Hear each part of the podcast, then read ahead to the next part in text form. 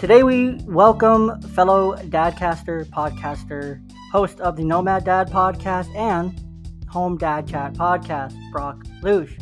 Brock is a national at home dad network board member, Cincinnati Dad Group founder, and lastly, but certainly not least, a stay at home dad. We're excited to welcome such a passionate social media and digital marketing influencer like Brock onto the show today to share some perspective, tell some stories, and to have a great chat with him.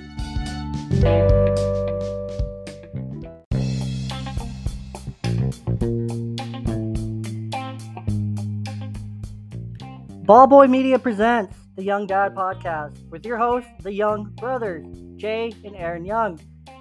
It's about that time for you to pull up a chair, grab a juice box, grab a snack, come sit down and talk with us for a little while. Do you copy? I'm here. He copies. He copies. I feel like it's every time we started talking about IndyCar, something happened. So Uh, we're not talking about that anymore. It's over. no, it's over. It's over. It's done. Um, anyways, Brock, welcome. It's a pleasure. It's a pleasure having you. Hopefully, we're able to get through this. We've already started and stopped and stopped and started and started and started several times. So it's a pleasure. Hey, you know, first world problems. It's all good. First world problems, podcaster problems, right? Always, yes. Oh my gosh, you have no idea. I I don't know how long you've been doing this, but I've been in the podcast world for so long. I've even forgot to hit record a couple of times. So, I have done that, and it's like we're already having such a good conversation. I was like, dang it, I really wanted to capture that conversation. And like, even ours from before, we had some good little ones that I was able to capture, but I'm like, ah, you know, oh well. There was one time I had to re record, I think, like a four minute intro, and it was like with the guest and everything, and everything had to be re recorded. I'm like, well, looks like I'm not gonna have his part of the intro, so then we stopped doing intros like that. So yeah, learned my lesson one time. I get that. I've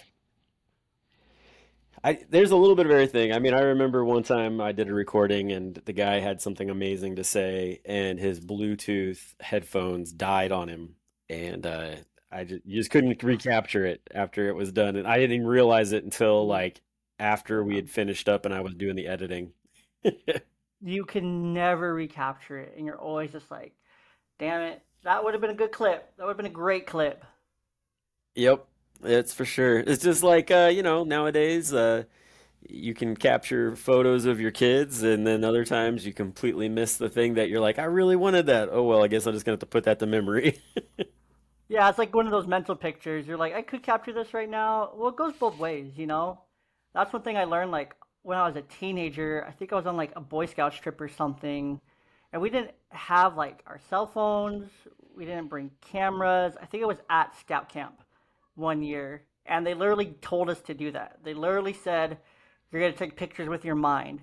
Like you're gonna remember this. Like take a moment, blink a couple times, and take those pictures with your mind. And it was so cheesy and cliche being like 14, 15 years old doing that. It's like, well, I have a freaking phone at camp in my tent. Can I go get it, take a real picture? Right? And so all those boys are laughing about it later, but fast forward freaking the same amount of time, it's like I do that all the time now, where I'm like, I'm just gonna remember this. I just want to remember this, like just for me. Some some of those moments, you're like, yeah, I want to take a picture of it and have it like a physical memory, but I also want to just have the memory for myself for this moment. So Yeah, definitely, for sure. I've been in that situation too, so it's you, you just kind of figure out what what you can uh what you want to spend your how you want to spend your time basically. You know, that's and yeah. there's nothing wrong with being behind the camera taking pictures and all that, but sometimes Oh no. uh, can distract from uh maybe the full experience. So, yeah. Yeah, our phones and our cameras on our phones, are they they're great. They're great. But at the same time, it's a double-edged sword because you can close your phone, your camera app, and then you're on Facebook or Instagram or TikTok or Twitter. Or you're somewhere else in a matter of milliseconds, and you're like, "What was I doing? Huh?" Yep. Kind of And I have to? So, and I have to balance that all the time with just living in those in those worlds on a regular basis, just with work and then the stuff that I do on the side. So it's it's always an interesting juggling act. Yeah, no, I agree because I work. I spend a lot of my day on my phone. Like since I started my new job, my screen time has gone up like 20, like about 15% because I have to send more calls, do more text messages, do more emails, Microsoft Teams, Outlook, all this stuff that I'm just on it more because I have to have that communication because I'm in an office on a laptop and then I'm gone. I'm in my car running around. I just have my phone to use for appointments and billing and things like that. So it's like it's gone way up. Yeah. Um, I also noticed it gone up a little bit more.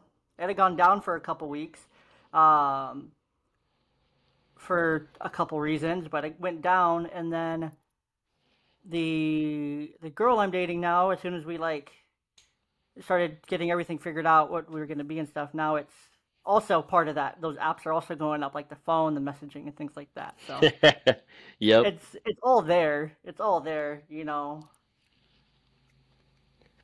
Definitely. Yeah, I, I can understand that. I, I will say that I, uh, I I am so glad that I don't have to uh, be involved in the dating world. Uh, I don't envy any of y'all that are dealing with that. I know, man. It was it was rough. yeah. Like her and I have been trying to figure this thing out for about a year, you know, like we um we have some history and we have some some fun stories to tell. Well, fun is a word to say, but we have some up and downs, you know, throughout the last year or so to get us to this point. But you know, it's well worth it, and it's not it's not fun. Like apps suck, and dating nowadays, there's no dating. It's just it's just it's just hot garbage. It's hot garbage being on those dating apps and stuff. And I'm sorry if there's anyone that I ever dated from a dating app listening to this, but we both know it's hot garbage. So, I think um, anybody realizes that it's hot, hot garbage, honestly. So I, I get it. Yeah, and I had a I had a friend. She was talking to me. She was like, oh, "I'm just I have all these apps, and I have these apps, and they're just kind of." She's a friend of mine from uh, our kids go to the same elementary school together. Um, And she's like, yeah, it's just rough and it's stupid and like I don't know why. I'm like, why don't you just delete them? She's like, well, I feel like I have to have them. I'm like, okay, says who? They're not doing anything for you. She deletes it. Two weeks later, she's in a super happy relationship now. Yep. There's the the organic way of of meeting somebody and you know getting to know them. It it it works if if you just take the time. It works for real. Like I mean, how how else would those of us who uh, you know got together and got married before all these apps and stuff came into play? You know, how else would we have done it honestly? Because I mean, my wife and I we've been married for 16 years. We've been together for almost 20, and it was a just happenstance that we came into contact with each other and then we were at the same university, so we spent a lot of time around each other and here we are.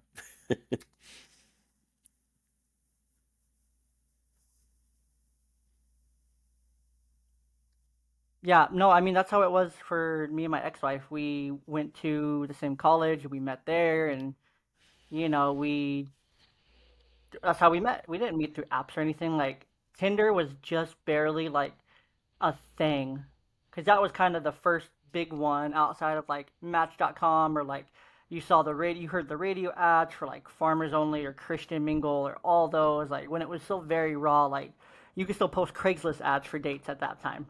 Um, which is which is a whole whole whole world in itself. Yeah, you're really putting your life out there when you go on Craigslist. you're just you're at the end of your wits if you're putting your if you're I feel like I feel like if you I feel like if you put it on Craigslist, you might as well have just like printed up an 8 by 10 and slapped it on like a public bulletin board somewhere. Yeah. Oh man. No, I agree. It's and then it's the same thing now, like the equivalent of that now. And I joined them. I'm actually just removing them now, but um, we there's these groups here locally where I live that have a freaking um page for singles, like Facebook groups for singles in the area. And I'm like, what? I'm like, I don't know if I could ever like do that. I joined it just because I wanted to see it for like content and research and development purposes. Yeah. But then again, everyone has their preferred way, you know. So, Yeah, um, but definitely. Brock, you mentioned that you've been married for 16 years to your wife. You guys have two kids, correct? A boy Yep. and a girl. One just finished fourth grade. One just finished first grade. You're active in your church, and you guys are Christian. Yep. Um, you organize and continue to run a local dads group that hangs out weekly and monthly with some cool hangouts. You're also an avid cyclist. You used to be a tour guide, bus driver, and guide for Cincy Brew Bus, and you worked for Marymount Community Church as a live stream producer. You're a man of many talents. Beyond all of that, you have skills in digital marketing, social media managing, public relations, event organizing, podcast editing, and live stream production. Woo! Brock, that is you in a nutshell. You also are wearing a very cool shirt that says Dads Don't Babysit for all of you guys that are audio only. You are an Indy and a NASCAR fan. I see some of those soccer like scarves hanging up behind you for local clubs in your area. Um, anything else about you pertinent for our listeners? We're again, we're happy to have you on. I'm excited to have you on today. Oh, and my bad. You're also the sorry, sorry, sorry. Hold on, hold on, hold on. You're also a uh, national at-home dad network board member. You're a Cincinnati Dad Group founder, and lastly, but certainly not least, a stay-at-home dad yourself. You hosted the Nomad Dad right. podcast and currently host the Home Dad Chat podcast, um, which, if you haven't listened to it, listeners, it is a it's going into my top ten dad podcasts. Um, I'm gonna have to boot someone out of my Oh, top ten, thanks, but it's going in my top ten. It was I was doing laundry and I listened to like two episodes, your latest ones, um, because I realized I have a lot of time on my hands and I don't like listening to music. Like I'm just gonna listen to all these podcasts that follow me and I follow them on social media. So I'm like, what is this? I'm like, I didn't even know it was there until I was like, oh crap, I forgot he has this this show. Um, that is easily going into my top ten dad dadcast. The Oh man. the conference you guys are having later this year in Milwaukee, Yeah, Milwaukee. correct? That Yep. thing sounds I can talk. cool Yep. as heck. But yeah, go ahead. Yeah. Take Um. Tell everyone about you, what you do, where you're from, all your all your things. I mean, you pretty much uh, you got the you got the resume down there pretty well. Uh, uh, currently, I I work for a brewery here in town called Dead Low Brewing. I'm their event coordinator. So all the stuff that you rattled off is uh, all the things that, as a six-year stay-at-home dad, was able to take to a brewery and say, "Hey, like I can handle your events," and they were very impressed and hired me. Um, and so I've been working there since the beginning of the year, and uh, it's been a lot of fun. It's it's literally just like my wife is the breadwinner of the family. Um, for me, it is a fun job um, that I enjoy doing, and um, it's one that on hard days, uh, my wife will check in with me and say, "Do you still like it?" Because if you if you're not enjoying it, then there's no reason for you to keep doing it. It's not a necessity. It's nice to have the pay extra paycheck, but it is a not a necessity to drain down on your mental health for you to be at this job. And so um, I love the fact That's that she's support. That's supportive in that. right there. That's support and love and all those things right there. Yeah, so so that's so that's a big thing to me. Like I I enjoy the beer and bourbon world um and all of its ins and outs of making it and you know just the different storylines behind you know how different breweries got started, how different like distilleries got started is a huge thing for me. You mentioned that I'm an avid cyclist. I used to be a very avid cyclist, but then parenthood happened, and so I am very happy when I get even just a like a day to go out on a ride, and I definitely post about it because that is a big self-care uh, thing for me. Um, aside from that, um, I just we my family likes the outdoors. We like to camp, we like to hike, um, you know, just like to be out in nature, and that's what, you know, our house is. It sits in an area that's outside of downtown, but not in the country but we have enough space around here to be able to, you know, have a big bonfire and, you know, mess around with Lazarus lizards that crawl over the wall and watch rabbits run through our yard and stuff like that. And um, yeah, it's it's it's a great life and it also has its hiccups along the way, of course. Um, but in the end, like, you know, the the two out the, the two that you mentioned plus my wife, like they they uh, challenge me daily to uh, be the best I can for for them and for the for our household. Absolutely, and that's that's what it's about, you know, showing up every day and um, being consistent, being there for for them every single day because they need you every single day. So how? So you guys been married for 16 years. You guys obviously have a fourth going on fifth grader. So there was about five, six years together with no kids, Yeah. um, roughly, right? So what was that like going from just married, young, fun, married, living life together to kids? Was that something that was always on the table? It was kind of just there, or did it? Did you guys come around to that idea? Or take us through that. I'm I'm curious. I, I, I love I love that question. Uh, so I was very much of the mindset of I don't know that I'll get married. I just I mean if I do, then I definitely want kids, but I was very much okay with being the like fun uncle. Um, and this was before I even had nephews. Um, and uh, so when I met my wife, I I had told her I said because I was studying youth ministry at the time, and I said, listen, like my kind of end goal along with you know becoming youth minister is if if we get married and have kids, like I want to be a stay-at-home dad. Like before like anything else came about it. Like I didn't even know about like the National At-Home Dad Network. So this is like 2004.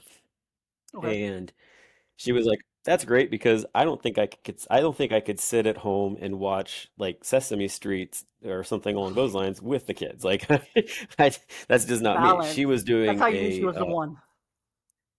yeah, yeah. Well, that and also a road trip that we went on that at the end I didn't want to kill her and she didn't want to kill me, so we figured we had a pretty good chance. Amen. Um, but no, like uh she was not one she was not interested in having any kids. Um like she was pretty adamant about it. Um my biological to clock was ticking pretty hard. We are five years difference. I'm five years older than she is. Um and so um we got married and just enjoyed How how old were uh y'all when you you got know married? life. I was 27 and she was 24 or 20 sorry 22. It was five years difference. Okay. Yeah. 20 Okay. 27 and 22. Um, Yeah, so so we we kind of enjoyed, you know, just kind of were a little life. bit. Yeah, yeah.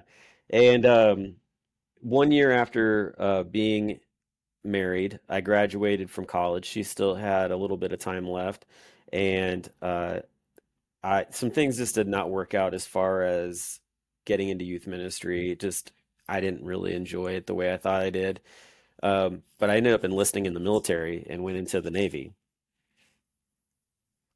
Okay. So I, I spent some time in the Navy, not a very long time. Um, actually, I was in, um, was going through training. They did some medical checkups, some things that I didn't know about, found an, a condition with one of my eyes.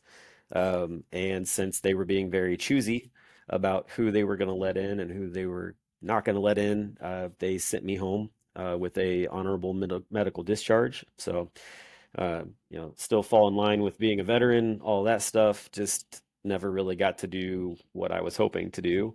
Um, but I'm a big advocate for uh, uh, anybody who is not sure what they want to do after high school. Uh, I'm a huge advocate for a either one, go after a trade, or two, join the military. Like do one of those two things. Absolutely, because I think there's like I worked with a guy at Lowe's and he was on like his third or fourth contract. Like he just worked at Lowe's just to kill time in between like what he did, but he was he taught soldiers to jump out of planes. Okay, so he's a civilian working for the military. Yeah, so he would just well he was in the military for a point and then he just kept re-upping, but he had ranked up, so he kept ranking up to the point where he could not be, you know, active duty all the time, but when he would Yeah. have to go and train, he would go and train, and he would go to like he would go to Dubai and all these foreign, beautiful foreign countries for extended periods, like he, basically vacations, and he would just get huge bonuses, and he was like thirty something, just had money in the bank, like two houses, two investment properties, and just because he signed up when he was 18 and going to the army, he's like, I didn't know what I wanted to do. So he's like, I just was like, I'm Yep. fit, I'm healthy, and I'm just, I need something to do. I don't want to go to college. I don't want to do a trade.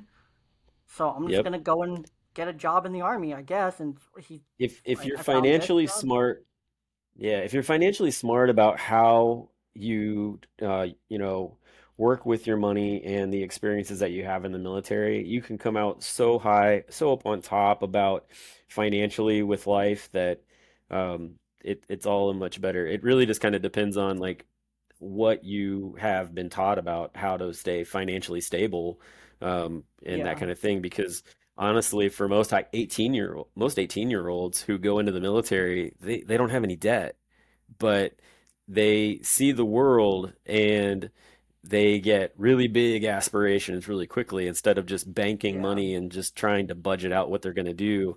And then on top of it too, I mean, after you finish up, you know, I mean, go get your college degree, GI Bill, that kind of stuff. So, yeah, I'm a huge yeah, advocate for that and just the fact yeah. that it's it's such a a missed opportunity for some folks. Yeah, no, I agree. So does the military, do they teach any kind of financial literacy once you're in or um, out or anything like that No, it's in? Is there it's like any part of that? Not really. No, they don't. Um, but that's the thing with a lot of places. I mean, the NFL, the Yeah, NBA, like Major League Baseball, like they don't have programs like that. I mean, no, the amount of seeing we're NFL players of who, that like huge right yeah, now with the whole in the NBA especially like you have the LeBron spectacle that you know just everything about LeBron like we don't give him enough credit. We don't, you know, really honor just how great he was, like coming out of high school, 20 plus years in the league, same baby mama, same wife, same kids, same everything, same hometown, gave back, all this stuff. Just the person of LeBron James. And then you have the complete polar opposite yeah, spectacle in Ja Morant, who went to nice schools growing up, thinks he's hood when everyone in the NBA, every former legend of the NBA is like, dude, you make $200 million. You're not a thug. You live in a beautiful home. You are not a thug. You are not out in the streets every single day. You weren't, you haven't been in the streets since you were in high school. Like, you yeah. got a full ride scholarship. You got Well, so sponsorships. Like, and he's waving a gun on Instagram, even with you know, Yeah, I've seen that. Yeah, it's it's really awful. I I will say this for the NFL um, here locally. Um, there's a gentleman by the name of Anthony Munoz who is a Hall of Fame uh, football player um, from back hmm in the the 80s and 90s, and he still lives here in town. Um, his kids, some of his kids have gone on to play uh, NFL, but one of the things that he does along with his son is that they actually come alongside a lot of the NFL players now and they teach financial stability, teach them how to like, Oh, hey, like I get it. You got this huge contract. You want to, of course, take care of your family, but outside of that, like you need to really be careful who you're going to surround yourself with because true, it's uh, like one of those things like I don't know if you've ever seen the show Baller with The Rock, but in like the very first episode, uh, there's a player who he got a huge contract and he basically um, has like all of his posse and all of his family at his house and he's like asking for like $200,000 and like a like in, in an extension before his next contract or next like payout comes out and it's like it, it's just so fiscally un, you know, is is this a bad situation? And so that's where like Anthony Munoz and his son have come into play on that kind of stuff. So I I think, but in the end, like So from a parenting standpoint, you know, if if you're well, it is important, but you run into this generational thing where it's like if your parents weren't taught good finances and they didn't teach you good finances, like you have to be the one that is like, I'm gonna break this. Like I'm going to teach my kids how to be financially stable and it's gonna look so different. Like for for our family, for instance, like our parents, they didn't really teach us a whole lot, like especially my wife's parents. And so we've gone to great lengths to teach our kids, and then at the same time, like we've pulled back in different areas. Like it's like, hey, we don't need to go do XYZ thing that's big. Like I don't need to take my family to Disney. I don't need that kind of debt. I don't, you know, I, we don't need to go on these big monstrous like trips Yeah, every single year type of thing. And it's those kind of things that show our kids like there are other things that you can spend your your money and your time on that are just as fun and and just as entertaining as, you know, putting yourself in debt and going on these big elaborate trips. exactly. Yeah, and it's just it's just framing. It's the way you frame it. You know, it's all about how you how you spend that time and how you spend that time together. Because that's ultimately what a family vacation is for. That's ultimately what you go to Disney for. Is for the experience to be together. Granted, Disney is its own experience, but it's a five thousand dollar experience for a week. You know, I've seen right. TikTok videos of just people who who went to Disney for a week, their hotel, their admission, the food they ate, transportation, everything, and ended up being like five five grand. Um, so if you are able to do that, that's great. Like absolutely, if you're able to Sure. do Yeah. that, that's something we're a big advocate of on our side. It's like if you can do it, do it. If you can't, and that's too much of a stretch, let's think smaller. Let's think smaller within our means and what we can do, um, and how we can still have fun and do things. You know, a fishing license costs Yep. 25 bucks. Kids don't usually Exactly. Guess Nope. what? A fishing pole off Amazon, $10. Now you're $35 deep. One for them, 10 bucks. $45 deep. For 50 bucks, because you got gas and bait and stuff, 50, 55 bucks, you just, you now have a weekend of things you can do for multiple hours, fun activity outside, doing something fun together for Hey, I'll tell you of the r- cost. real quick, just to cut in on you. Yeah, of course. So, as far as fishing goes, I mean, you could be walking down the street and someone just like tossed a couple of poles into like garbage can, and there's nothing wrong with them. They're just cleaning out Yeah, their uh, garage. My we we have that's that's how I've got one for my son, and I got a, a yeah. fishing pole fishing pole for myself. That's how I got And then second dresser and then for, also that's how I too on top of that. for my daughter. Exactly. And then the other part that's really um, that works as well is that instead of using like a hook with uh, with a worm, uh, another really great thing to use because you can teach your kid how to cast and actually get that motion down is to just put spinner bait on it because it's got good action. So you throw that out there and then they're reeling back in and so they get to watch like all the action taking place and fish like that and hmm so they snatch up on it and you're not just sitting there your kid's like I'm bored because I'm sitting like they're actually like you know working on their casting and moving uh the, the entire time and uh you don't Yeah. have that uh so much of that I'm bored type thing come into play Exactly. It's all about just finding things that you guys can do together that are enjoyable, that take up good chunks of time. Like for us and my daughters, we love going swimming and going to the pool. The gym that we go to has a whole splashdown like water park thing. It's a it's a bougie gym. We I paid way too much money for that gym per month, but I use it, you know, 20 to 25 days out of the month. So it's worth it hey um, on the back end works of it. But you know, they just opened that yesterday, so we went yesterday, and it's like we're gonna spend a lot of time here. Um, but hey, it's yeah it's what they like to do. It makes them tired, and like ten minute car ride between here and the gym, they passed out yesterday and like fell asleep. there you go So it works. It works, and plus I, then I get to get tan and enjoy the sun. So Yeah. So you were, so I was, I was saying, you know, we went off to the Navy and I came back and everything. yes, Um, in 2011, um, actually, sorry, 2010, I turned 30 and my wife said, Hey, like, I'm up for trying to get pregnant. And uh, I was like, okay.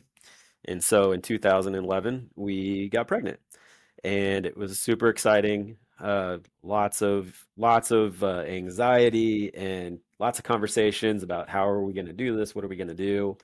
Um, going to doctor's appointments together and uh, just you know being at those and talking with people. It was just lots of excitement. And we had told I I couldn't keep it to myself, honestly. My wife always gets up. She's like, "You can't keep a secret."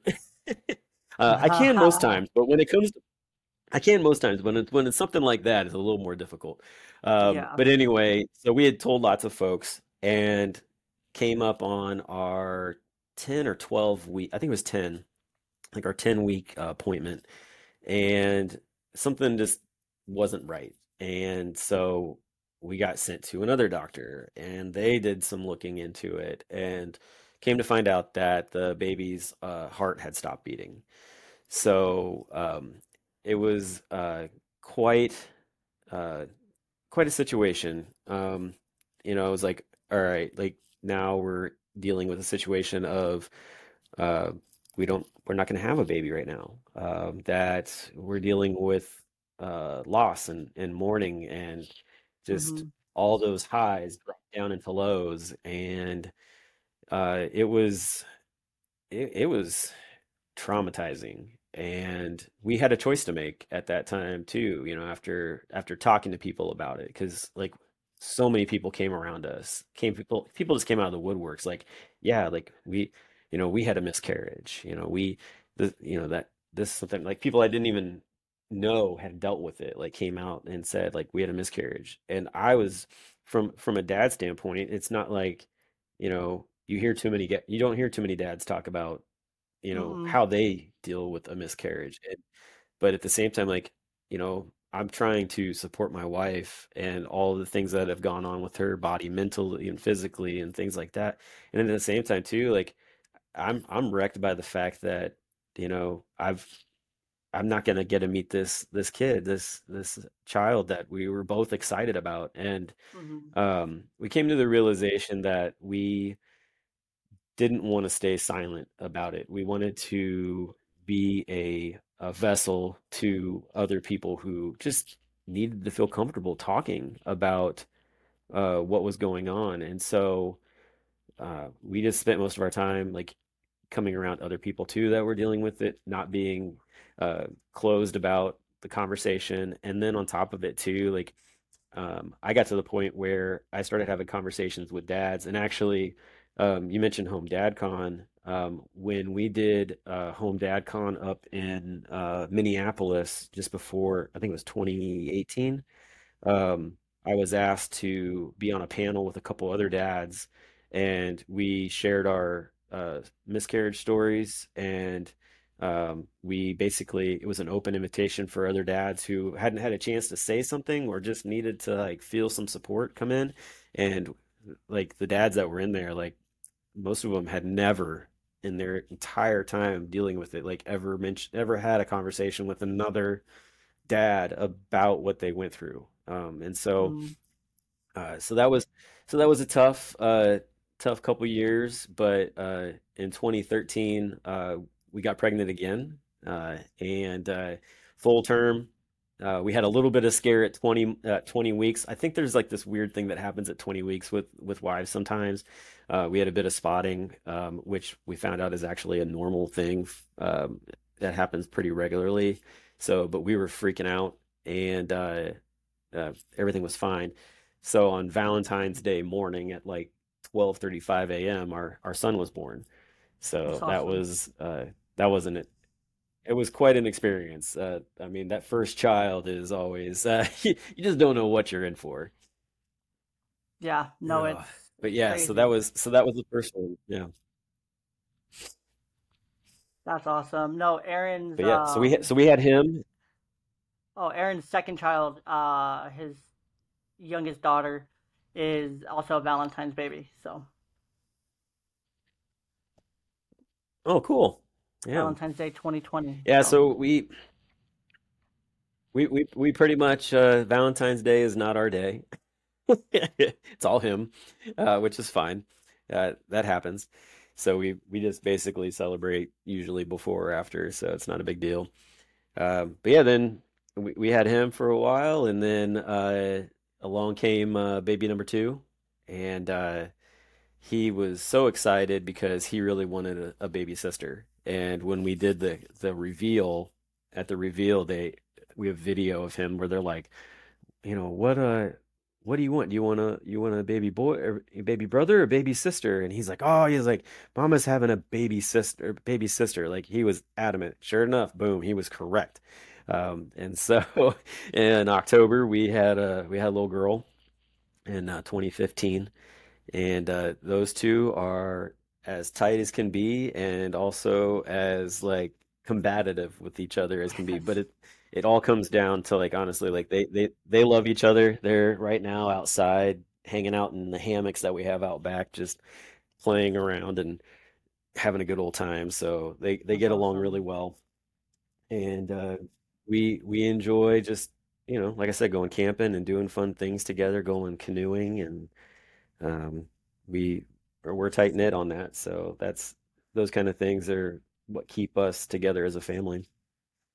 No, that's that's incredible. That's that's a story. That's a that's a road. That's a roller coaster of everything Yeah, along that way. And it's so crazy. You mentioned just like sitting on that panel at DadCon, you know, just five years ago. You were talking about your experience, like going through a miscarriage. I think you're the first one on the podcast that's ever publicly said anything that they've been through something like that. Um, so again, it's a conversation that's just not had. A lot of the conversations that I'm sure you have on on your podcast and that we have here, you know, they are on those topics like you mentioned before, on like self care, mental health. Um, those things need to be a high priority. Dad groups, you know, how important they are to be a yeah, part of, and you know, having like this network of dads with you, having this like community of people. It's just like it's things we just don't talk about because uh, I'm going off some of the things that you mentioned here, but you know, they're not they're not what dads aren't what they used to be. You know, they're not even what they used to be depicted in cartoons. We've talked we keep coming back to the whole cartoon thing, but um, you know, back in early 2000s cartoons, but no, it's you true. only ever saw like the dad there occasionally, or if you did, you only saw like their body. You never saw their face. You never saw. Sometimes you only saw their legs and their shoes. You know, and I think that was very like telling of kind of how how dads were viewed. Like, oh, they're they're there, but they're not really important. Like they're just a body or they're just feet or they're just a voice or they're nothing. And I think one cartoon that really changed that was as weird as this sounds, that kind of helped change it was The Simpsons because of how like it's it's I know it's weird to think about, but like Homer was always there at the forefront. Yes, he was the one screwing everything up, but he also there were so many moments within that cartoon and throughout the show even today that he still tries like for his kids. You know, there's still those good, wholesome moments. But he goes to work every day. He tries for his family, and he puts on his best. He he tries his best, I think and he messes up a lot, and he knows he does. yeah. I uh, for me, and, and this is probably controversial, but honestly, like you got to set aside this person's personal life with what his uh, cinema life was, honestly. But I think that one of the best TV dads of all times is Bill Cosby as Dr. Yes, Huxtable. Um, people cringe all the time about it. Like No, it it's you you have to look at two di- there's two different people. It's totally two different people, but when he the the the character he portrayed on the Cosby Show um, is the the dad who was super involved with his kids. Like and honestly, like I think that I've talked to lots of uh lots of men of color, lots of dads of color, hmm and they didn't have a dad like that. They didn't have a dad that was in the house, and they would see, you know, Dr. Huxtable, Phil Huxtable doing his thing, and they would see like, oh, like this is what a dad does. And I've heard from many of those guys, like I he was my role model. Like that's how that's how I learned how to be a dad type of deal, hmm you know? And it's like, and you get people like, oh, like how could you ever? And it's like, you're not looking at him as like Bill Cosby. You're looking at him as as Dr. Huxtable. It's a completely Yeah, different person. completely Like, yes, he had his own had his flaws own and and he was everything. Like, that's completely different. completely different. And but the stories, but the storylines in those in those shows and the things that he taught are things that a lot of parents need to actually lean back on and look at. Like, for instance, I remember Theo um, basically uh, wanting to like be independent and live on his own and everything. He's like, fine, like, and he taught him how he taught him exactly what it would be like. Yeah. You know, like, all right, fine, we'll get you in a, we'll do an apartment. Like, all right, you made this much money. Okay, well, you and you got to pay this and this, and then at the end, he left with like two dollars in his hand, and it's just an eye opener because hmm kids think that just like money appears out of nowhere,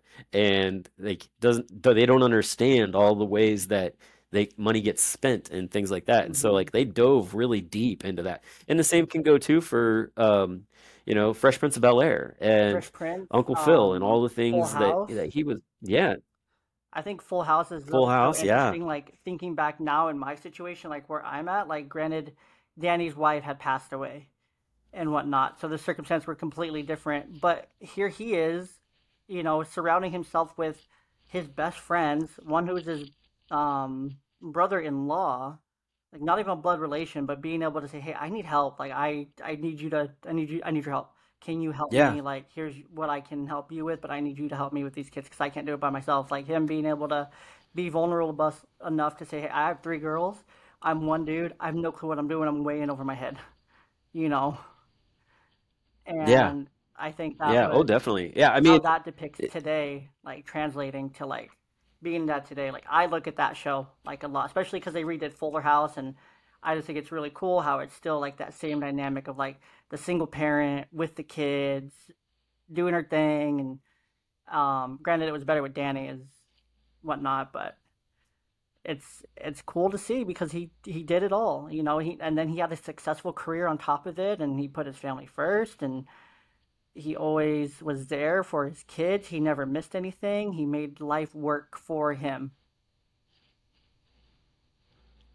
Yeah, definitely. And I, I think that's the thing, like nowadays too, with the dads that you see out, you know, being active with their kids. Like, it's really wild that here we are in 2023 and still dads can't get uh, any type of real respect for being at home with their kids. Like, they still get crapped on, they still get looked down upon and questioned for why it is they're doing what they're doing. And people have this weird thing where they think that you know, it's better that mom be home instead of dad and you know, all this stuff. And it's like, in all honesty, uh, a lot of times, you know, sometimes mom, like, she's great at what she does, but even they, even moms I've heard say, like, I'm, I'm not the person to be primarily taking care of these kids. Like, my husband, my spouse, my partner does a whole lot better at that, you know, than than I could ever do. I'm I'm I'm an office person. I'm I'm a worker bee, that kind of thing. Um, and so it's it's what works best for you and what works best for your family. And hmm you know, screw what anybody else says, honestly. Everybody else needs to just get back and just let it happen. And unfortunately, you still have people that are pushing that. And that's the thing with with the um, with the National At Home Dad Network that I've been a hmm part of. Um, I've been able to actually connect with so many stay-at-home dads all over the how country how and you hear both how did you get good, bad, and just and horrible that stories. how did that come to life for you? At home, at like finding that group, being a part of becoming a part of that community, Yeah, and now being a board member for that community and planning the events and being like from just a person in it to being a person running it for others to be a part of. Like, take us through yeah. that, like, you know, for us so that we can kind of understand that. And what is it? What is this home So in 20 in 2016, yeah, yeah. So So in 2016, um, I stepped away from working for uh, Fidelity Investments. Uh, my wife and I both were working there, and I became a stay-at-home dad because daycare was or was and is stupid expensive. And so uh, we had two we had two kids at a time, and it was just insane. And so I very much am in line with you can't do this on your own. You got to have other other people to be around you, other dads. And so um, that was when I dove into looking around for dad groups, stay-at-home dad groups, whatever. I found out locally there really wasn't an active dad group, so I created the Cincinnati Dads group. Um, and then I found the National At Home Dad Network on Facebook and joined that. It's a closed group. And talked with some guys in there and they were like you should get in touch with city dads because they try to put dads groups in like metropolitan cities and i'm like all right cool so basically in a couple of months made that official.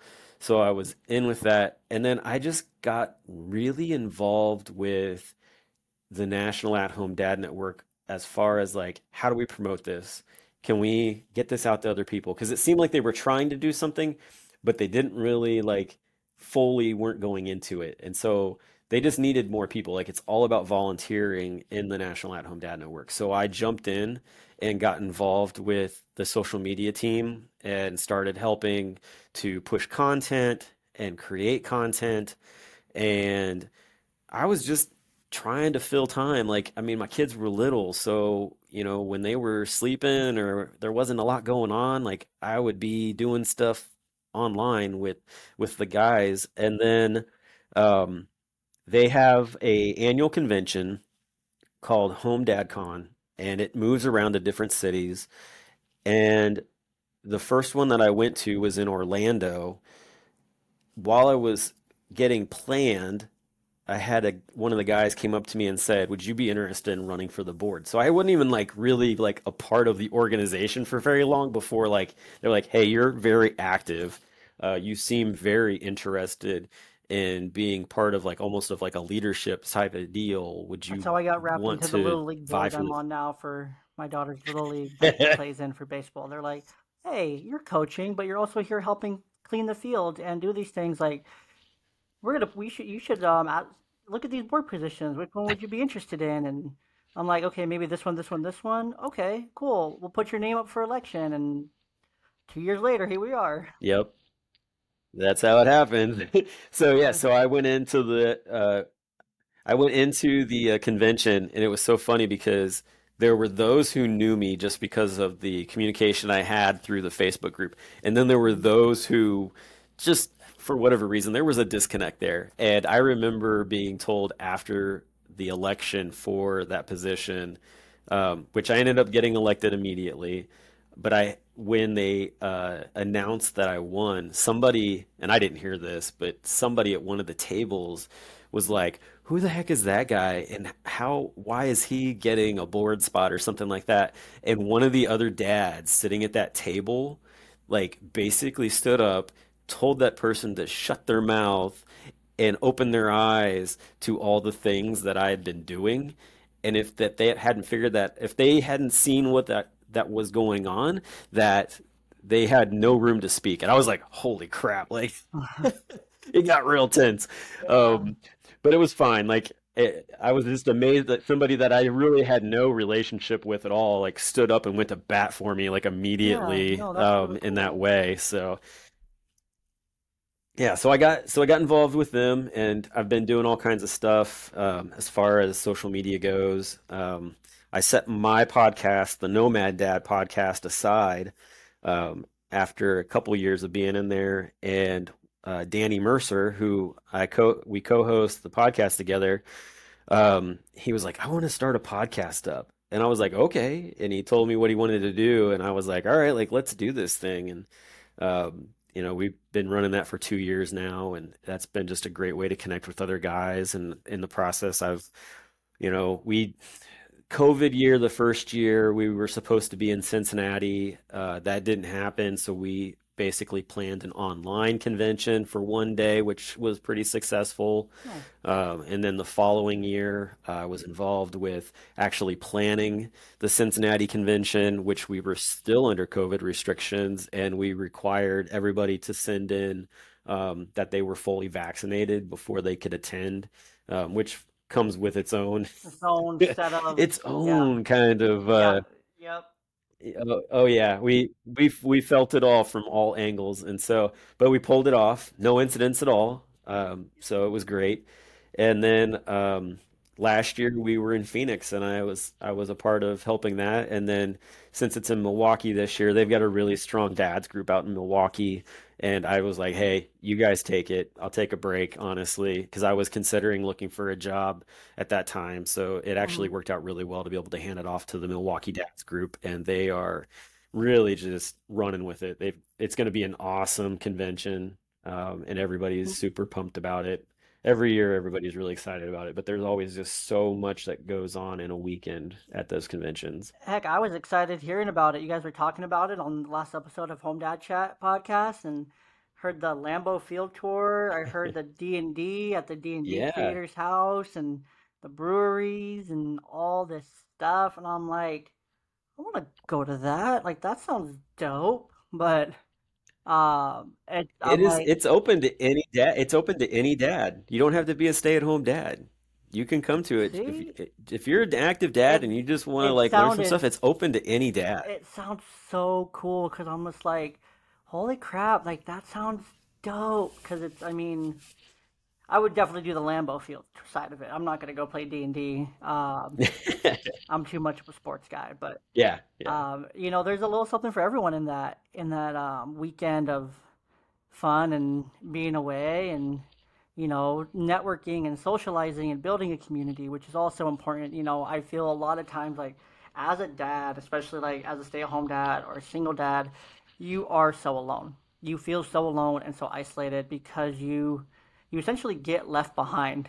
You know, you get left behind by other dads Yeah. who are working dads, but they're working so they have a similar schedule, so they plan things to do on their schedule, and then they're like, "Oh, what about what about Billy's dad? Could he come? Should he come? Uh, he's at home. He's probably has some other stuff. He probably has to clean or do something or whatever, have to cook or whatever. Like he probably couldn't come and hang out with us, or his wife's probably too busy and he wouldn't be able to do it, or or like for the single dads, it's like, oh, we don't want to ask him because he he maybe he probably has his kids, or we don't want to you know bother him. We don't want to have to worry about him getting a sitter or anything like that. We don't want to inconvenience him. So there's like these all these little things that leave. I feel like these two groups, these groups of that you and I are in, that often get left behind. So you know it's so important Yeah. to Well, no don't don't forget why your don't forget your friends. Well, that's why that's why a couple when when COVID hit, I was like, man, this sucks. Like dads are already isolated in different ways. Like what are we gonna do? And I had my um my Zoom account that I would use for recording, and my wife was like, just buy the professional account. That way you can, you know, extend out to talking to other dads and stuff. And so uh basically I created the Dad Lounge on Zoom and basically, the Dad Lounge, uh, it's a twice a week hangout on Zoom, uh, on Mondays and on uh, Thursdays, starting at 8 p.m. Eastern. Uh, we put the link in the in the uh, closed group, um, or we have a Discord channel that we put it in as well. And honestly, if there's like you get in there and it's just a time to hang out, like what we're doing right now. Like you Mm-hmm. have like eight or ten guys all in there, and like you know, different guys are talking at different times. Nobody's talking over each other, which is nice. So like everybody's very like I'm just sitting here listening. So you're just all around like a big round table or whatever. But you got guys from all over the country that just pop in, and you know, my guys on the West Coast, like they jump on like at ten o- like ten o'clock Eastern, which is eight o'clock their time um, or something along those, I don't know what it, or whatever it is, and they run it until like midnight or something their time. So like, which is like two, three a.m. for an East Coast person.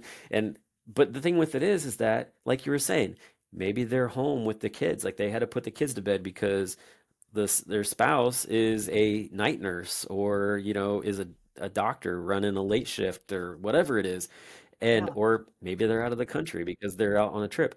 This gives them the opportunity to still have adult conversations and yes, interactions adult even though they're stuck at home.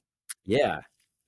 Yeah you tell dad jokes and nobody cares because everybody's a dad and it's just hilarious like oh have you heard this one yet? It's something along those lines. But yeah, so we we do that every every week on uh Mondays and Thursdays. And actually I I gave that um I gave that over to another couple dads who um one in particular, his name is Arvis Bracken, um or Brackeen. Um Arvis lives in Phoenix. Mm-hmm. Uh he um he's a dad that's on a disability and he's just got an amazing personality and he doesn't have a lot of the opportunities that some other dads do to get out and about Yeah. because of his situation, but he loves the dad lounge. And I met him actually through a different stay-at-home dad group because there's another one on Facebook as well. Um, and it was just so much fun to meet him.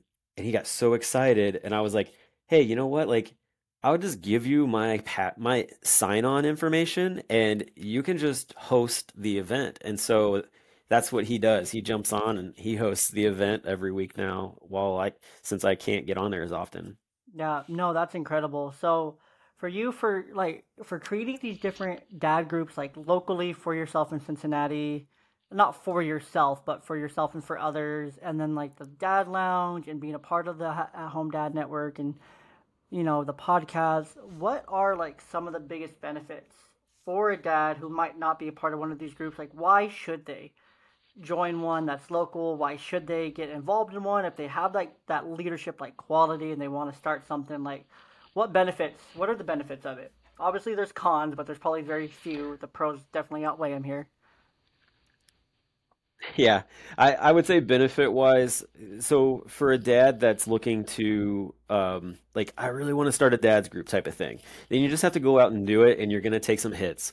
I mean, you you know, you can make up like little flyers, eight by ten flyers or whatever, and go to go to the libraries, go to the churches, places that have like Paneras that have like public boards and just like pin them to those places.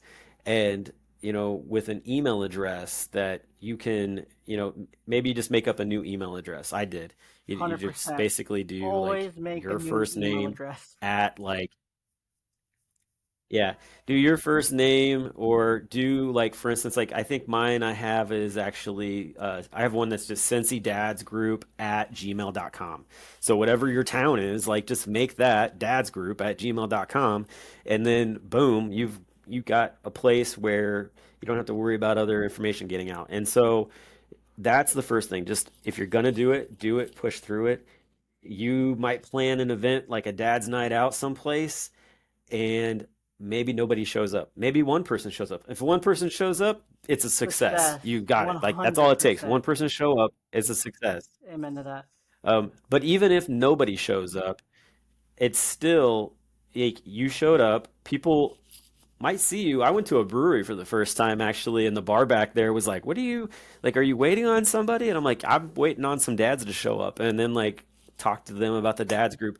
That that brewery actually, we do a thing called Father's Eve, the uh, Saturday before Father's Day. It's a national event, and um, the brewery actually uh, gave us a keg of beer to use for the event. That's Like they just awesome. donated a, a keg of beer for yeah. us, so that yeah, it was it was great. are So nothing like having some free craft beer at the Heck yeah. yeah. And anytime we needed to do something, I could call I could call that brewery up. Hey, you need a place to do Dad's Night Out?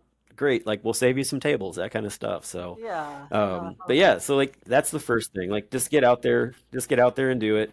Um, the other thing I would say that is really beneficial is just the fact that men need men's groups. Dads need dads. Like it's necessary. Like if if you're a dad and you're trying to lone wolf it, like I guarantee it's much harder than if you have another dad to be able to bounce things off of. And so um, that's one of Danny and I's big things that we talk about on the Home Dad Chat podcast all the time is that a um, a, a group of guys, a group of dads to get around is so important to uh, just having that community and being able to talk about what's going on. Um, and so, but at the, but at the same time, I will say this, there will be times you invite guys or even even a mom will be like, "This is so cool. Can I get your information to give to my husband?" And I'm like, "Sure." And like give it to them. In my head, I know 98% they're probably not going to reach out because if they themselves are not looking for it, they are not going to come after it. hundred percent. So that's just if how men are. you're like, if you put, yeah, Yeah. well, I think anybody is honestly like if Yeah. there if if you're if there's a void, then yes, like there's there you know fill a need you know see a need fill a need type of deal. But if there's no need there, then they don't see the need to even get involved. And so Yeah. where you know your spouse might be like, yeah, like my my my significant other would love this. Like this would be great. It's like you know you think they do, Yeah. No. but Exactly. but And in all that's just the honesty, like are you sure men. they do? Yeah, that's just the difference between women and men because I feel like women are more receptive. They're yeah. like, hey, you know, come to this, like this, go to go to this thing, or here's your here's your friend referral, your friend referral to go do this, and kind of thing. And women are generally more open and receptive to Yeah, that. So definitely. Um, I will say this. Um, I wanted to make sure I mentioned this with talking about Home Dad Con. Um, so for Home Dad Con, it comes up at uh, the end of September, near the end of September. Um, we have tickets still available. We also have hotel rooms still available because it's actually held at a hotel because we use the conference centers there. Um, but if you're a dad who is like, man, I I don't know that I could afford to go, um, we do have scholarships. So we actually have a scholarship fund. It's really wild. Like we actually take a portion from ticket sales. We pull money out of that. The dads don't babysit t-shirt that I'm wearing that you were talking about. Yes. Um, a portion of when you buy a shirt off of our our shop actually goes towards that um, that scholarship as well. Um, and then also too, um, there is a huge uh, beer share that takes place where there's a committee that they call and talk to other breweries and get them to donate, you know, cans to raffle off or, you know, special bottles to, you know, Definitely. No, raffle off and that kind of thing. And last year they raised like last year they raised like $3,000 in a weekend. It was insane. that's insane. No, that's awesome. And um, Brock, I'm if you'll send me all that stuff so I can link it in the show notes here and in the show doc. So wherever you're listening, you'll be able to see it. You'll be able to copy paste, go check it out, get that information so that you can look into these different options. Because I mean, where there's a will, there's a way. It sounds like there's a way. You just have to be willing. Yep. Um, it's okay to ask for that help if you can't do it, but you really feel like you should go. If you're feeling right now that like, man, I I have to go to that. If you listen to Brock's podcast and now you're listening to him on my podcast, you know, it's the stars are starting to align for you. Just don't be afraid. Reach out. I can tell you that when you put yourself out there, like I recently posted on my on our story and on my personal story uh, on Instagram and Facebook, just that I was looking, you know, to try to figure out how to raise money to get this children's book of mine illustrated. Um, sure enough, less than 24 hours later, I had one of my old youth leaders reach out, sent me the full amount I needed. No questions asked. She just did it. Yeah. And where there's a will, and you just put out an inkling out into wherever your belief system might be, the the universe, to God, to wherever you know your prayers or wherever whatever that looks like for you as an individual. For Brock and I, obviously, we're gonna pray. Um, but you know, you've been praying for a way. You know that way is there. You know, let whatever we're talking about here, you hearing it now twice, or maybe the first time, and you're just really feeling like you need to go check it out. Go down to the show notes, click those links, copy paste them, whatever you need to do. Depending on your platform, it's gonna be copy paste, but um, go and check it out and look into it because it's gonna be worth it to just look into it at the end of the day because you never know what might come of it. So, Definitely. and then if you're able to, Hey, you're I got one last plug for you real quick. I, Oh, oh, you're good. I was sorry. gonna plug one more time. And if you're not able to, if you don't want to go, you don't feel like it's your thing, and you think that shirt's awesome, if you're looking on YouTube or something right now, then go and buy one of the shirts. Those are also linked down in the show notes as well. But Brock, just one more question, and then I'll let you plug Yep. away. Um, what is the one piece of advice, the one thing that you would tell any dad that's struggling with any of the things we talked about today the miscarriage, raising a young family, being a little bit older that you might think you're past your biological clock, um, struggling mentally, emotionally, physically, lack of community, anything, just kind of a big over umbrella-ing piece of advice. I my big piece of advice that I always give to folks is uh, communication is key and silence is a killer.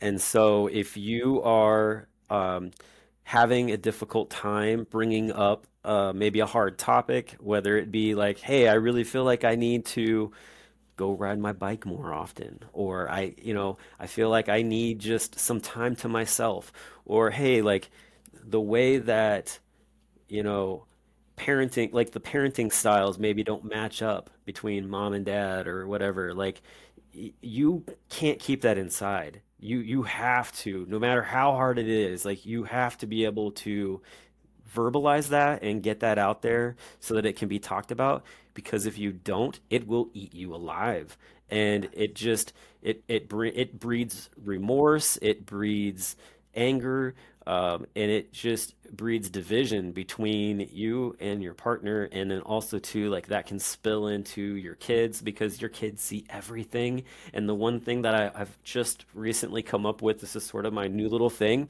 but kids are like sponges right? We talk about that all the time right?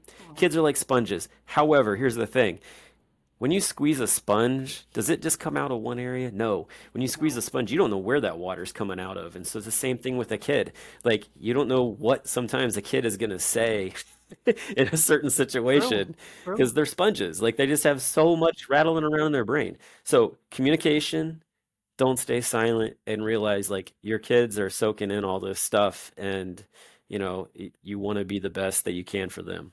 True, and I love what you said in the the questionnaire um here, you know, when I asked you what a, being a dad parent means to you, it means I have two mirrors walking around me showing my insecurities and pushing me to be the best dad I can be, but they know I am not perfect, which makes life easier to be a parent. And I think that's right in line there with with everything, that piece of advice there. Mm, You know, it's it's all it's all, you know, they're sponges and yeah. mirrors or everything. They show you how how great you are and how where you struggle in some ways and where you need to be better. And I think it's just a beautiful thing. And they they communicate because they don't have a filter Oh yeah. and they don't care to filter. They don't need to filter.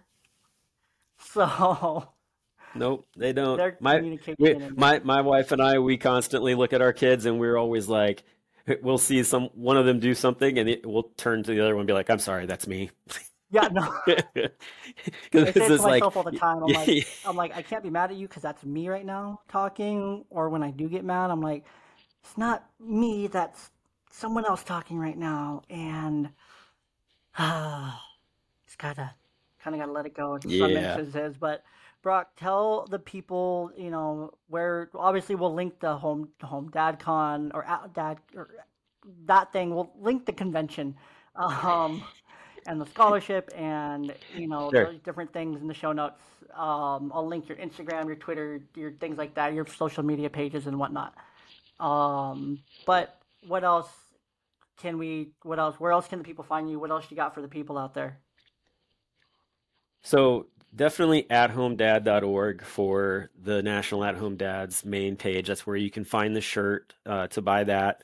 Um, and honestly, like I love seeing people wear these out and about. So represent if if it's something that you don't have to be a stay-at-home dad to wear this shirt. Like if you're a dad, like and you're active, like get this shirt and wear it around. I guarantee it's going to cause people to be like, "Whoa, where did you get that at?"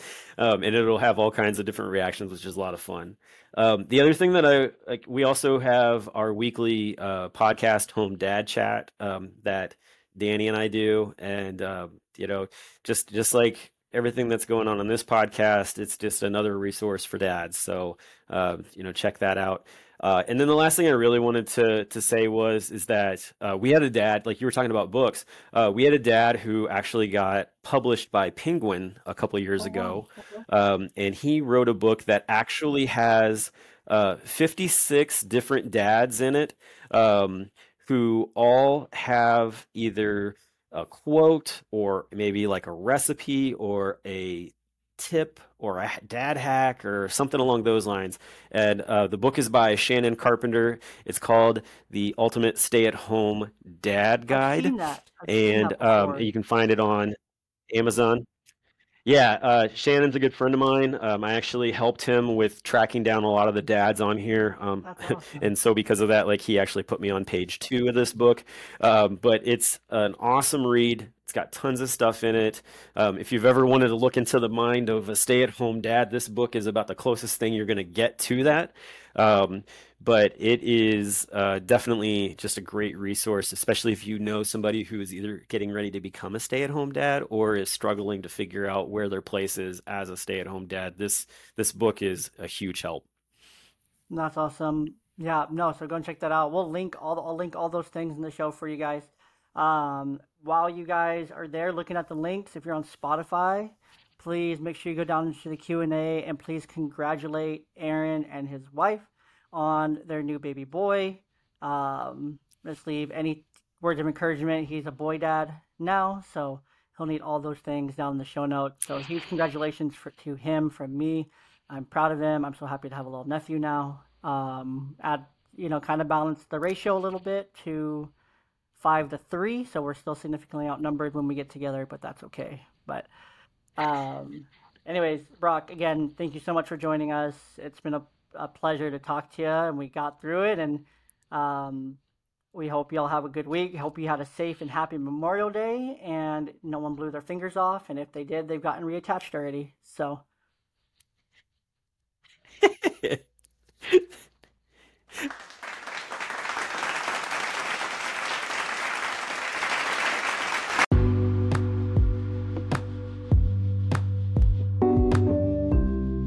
One more thing. One more thing. We really hope that you enjoyed that. That was a lot of fun. It was kind of fun to record. Before we head on out, you might remember Jason Brick, Safest Family on the Block. Well, he just had his book published. Blueprint, Safest Family on the Block Blueprint. It's amazing. I got an advance copy. It was great. But when he was on, and when we bring him on again, we're going to talk more about this. Last time he was on, Jason mentioned, and he mentioned about school shootings. A controversial topic. It's a hot button topic here in our in our United States that we live in. If you're living out and about, international, thank you for listening. Probably applies to you too. It could help. And you know, we realize it's a problem that's not going away. We figured someone should make a course so parents like us can learn how to keep our kids and help make our kids safer. Because I mean, Congress isn't doing anything about it. Police and schools aren't doing much. So it's up to us so Jason went and had to build a course, and he's offering it to all of my listeners at a discount. You'll learn how to assess your school shooting plan, how to learn what your child is capable of in case of emergencies, and the best responses to different shootings in different schools, and how to talk with children about it without scaring them. It's a great course, and Jason's a good guy, so you know it's coming from a good source. And we're putting our voice behind it because we think it's a great, high quality product. Use the coupon code YOUNGDADS, that's Y O U N G D A D S, in the link in the description, or head over to safestfamilyontheblock.com. Use it over there. Both are good at work. And you can thank us later, and we really hope you enjoy. And it's a great way that you can support your favorite podcast.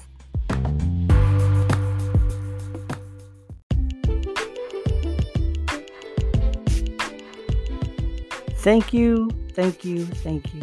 Thank you so much for tuning in to another episode of the podcast. We sincerely appreciate you being here. We sincerely appreciate you listening all the way until the end.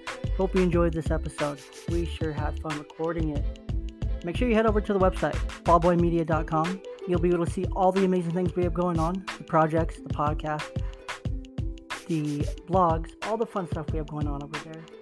You can also check out that link tree in our in our description on every single episode. That takes you to our deals, to the website, to the podcast, and gives you all the ways to like, rate, and subscribe, and everything that you could want to do. Make sure that if you're listening on Spotify, you stop for a moment, go ahead and drop us those five stars. If you're on YouTube, hit that subscribe button for me. Like the video, comment, and share.